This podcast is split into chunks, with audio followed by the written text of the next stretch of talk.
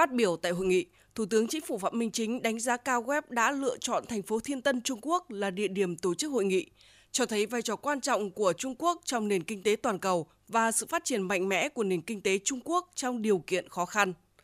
Thủ tướng đã nhấn mạnh 6 cơn gió ngược đang cản trở sự tăng trưởng của kinh tế thế giới và Việt Nam. Theo tôi thì chúng ta có 6 cái cơn gió ngược mà nó đang cản trở cái sự phát triển của thế giới chúng ta cũng như là của Việt Nam. Thứ nhất là suy giảm kinh tế, rồi cái lạm phát và nó tác động đến cái đời sống của người dân. Yếu tố thứ hai là cái hậu quả của đại dịch Covid mà chúng ta chịu trong hơn 2 năm thì còn có thể kéo dài, không thể giải quyết trong một vài năm. Đấy, thứ ba là cái cạnh tranh địa chiến lược, rồi chủ nghĩa bảo hộ, phân mảnh, rồi thiếu sự liên kết. Và cái tư là cái xung đột Ukraine nó đang mang lại cái nguy cơ đe dọa cái an ninh lương thực, an ninh năng lượng, các cái vấn đề khác nó liên quan đến toàn cầu mà chúng ta ai ngồi đây cũng có thể cảm nhận được cái cuộc xung đột này nó đang tác động như thế nào. Đề thứ năm là các cái cơn gió ngược này nó tác động nhiều nhất đến các nước đang phát triển. Cái thứ sáu là cái biến đổi khí hậu và thiên tai, dịch bệnh phức tạp, khó lường. Để đương đầu với các cơn gió ngược, Thủ tướng Chính phủ Phạm Minh Chính đã đưa ra cách tiếp cận và 6 định hướng quan trọng, trong đó nhấn mạnh. Chúng ta làm thế nào chúng ta vượt qua? Thì tôi nghĩ là tức là cách tiếp cận toàn cầu thì chúng ta phải đoàn kết toàn cầu, đề cao cái chủ nghĩa đa phương. Và cách tiếp cận toàn dân thì à, phải đề cao người dân. Người dân vừa là chủ thể, vừa là trung tâm, vừa là nguồn lực, vừa là động lực cho cái sự khắc phục những cái khó khăn này. Phục hồi sớm cái sản xuất kinh doanh, tạo ra công an việc làm, đẩy mạnh cái thương mại, đầu tư.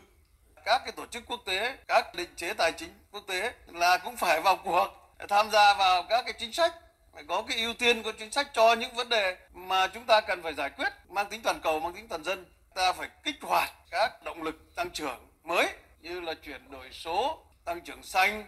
kinh tế tuần hoàn, bỏ cái rào cản, bỏ phòng vệ thương mại và phải đa dạng hóa thị trường, rồi chống chủ nghĩa bảo hộ đặc biệt là ưu tiên cho các cái nước nghèo, các nước đang phát triển. Phải có chính sách, có giải pháp phù hợp thúc đẩy tổng cung và tổng cầu của toàn thế giới không chính trị hóa các vấn đề kinh tế rồi các cái yếu tố cản trở sự phát triển chung của toàn cầu và sớm tìm ra các cái giải pháp giải quyết các cái cuộc xung đột và phải tăng cường cái hợp tác công tư để tạo ra cái nguồn lực tạo thuận lợi cho các cái doanh nghiệp đầu tư phát triển. Cùng với đó, Thủ tướng đã chia sẻ những kinh nghiệm bài học của Việt Nam trong quá trình chống dịch và phục hồi, thúc đẩy tăng trưởng kinh tế. Thủ tướng khẳng định Việt Nam tiếp tục tập trung triển khai ba đột phá chiến lược về hạ tầng thể chế nhân lực, Quan điểm xuyên suốt của Việt Nam là không hy sinh công bằng, an sinh xã hội, bảo vệ môi trường để chạy theo tăng trưởng đơn thuần. Thủ tướng cam kết Việt Nam sẽ tiếp tục tạo điều kiện thuận lợi nhất cho các doanh nghiệp quốc tế trong nước, tiếp tục cải thiện môi trường đầu tư kinh doanh. Thủ tướng đề nghị các nước, các tổ chức quốc tế, trong đó có web, các thành viên của web tiếp tục hợp tác hỗ trợ Việt Nam về công nghệ tài chính, đào tạo nguồn nhân lực và kinh nghiệm quản trị hiện đại, giúp Việt Nam tiếp tục thực hiện các mục tiêu phát triển kinh tế xã hội như đã đề ra. Chia sẻ với các nhận định và định hướng mà Thủ tướng Chính phủ Phạm Minh Chính đưa ra, Chủ tịch web Box Brander đã chúc mừng và cho biết web đã mời Việt Nam tham dự hội nghị lần này vì Việt Nam là một trong những quốc gia có tăng trưởng kinh tế cao nhất khu vực, đang phát triển hết sức năng động và hội tụ nhiều tiềm năng để đóng góp ngày càng tốt hơn cho tăng trưởng kinh tế khu vực và toàn cầu. Ngay sau phiên thảo luận với chủ đề đương đầu với các cơn gió ngược, khởi động lại tăng trưởng trong bối cảnh mong manh, Hội nghị thường niên các nhà tiên phong lần thứ 14 của web Diễn đàn Kinh tế Thế giới Thiên Tân đã chính thức khai mạc tại thành phố Thiên Tân, Trung Quốc. Đây là hội nghị có quy mô lớn thứ hai sau Diễn đàn Kinh tế Thế giới Davos thường niên tại Thụy Sĩ. Diễn ra từ ngày 27 đến ngày 29 tháng 6, đây là loạt hội nghị cấp cao do Diễn đàn Kinh tế Thế giới phối hợp với chính phủ Trung Quốc tổ chức nhằm tìm giải pháp thúc đẩy tăng trưởng kinh tế toàn cầu. Chủ đề của diễn đàn năm nay là tinh thần kinh doanh, động lực của kinh tế toàn cầu, được cho là mang một tinh thần rất mới với tham vọng đẩy mạnh kinh tế toàn cầu qua các chiến lược kinh doanh quốc gia.